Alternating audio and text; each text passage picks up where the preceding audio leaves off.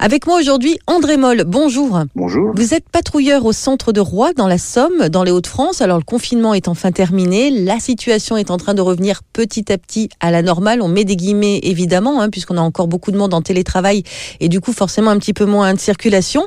Euh, comment vous l'avez vécu, justement, cette période de déconfinement? Ça a été un soulagement pour vous? Ça donne plaisir à venir travailler dans le sens qu'on retrouve notre travail d'avant. On a de l'activité qui a repris et notre métier, ben, c'est un peu cette activité-là qu'on recherche aussi, hein, euh, que ce soit moins monotone aussi. Donc euh, là, là, c'était le cas. Oui, parce que ça a dû vous manquer, en fait, euh, tout ce contact avec les gens. Tout à fait. Nous, les patrouilleurs, on est là pour justement assister, euh, aider, sécuriser, et protéger. Surtout le mot protéger tout d'abord. hein.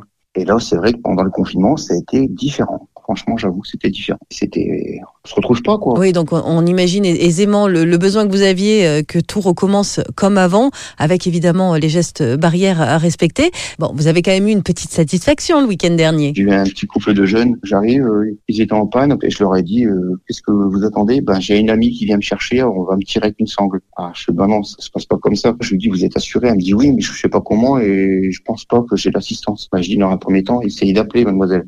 Donc elle a appelé, et elle me dit, merci, merci, parce qu'en fait, j'ai l'assistance.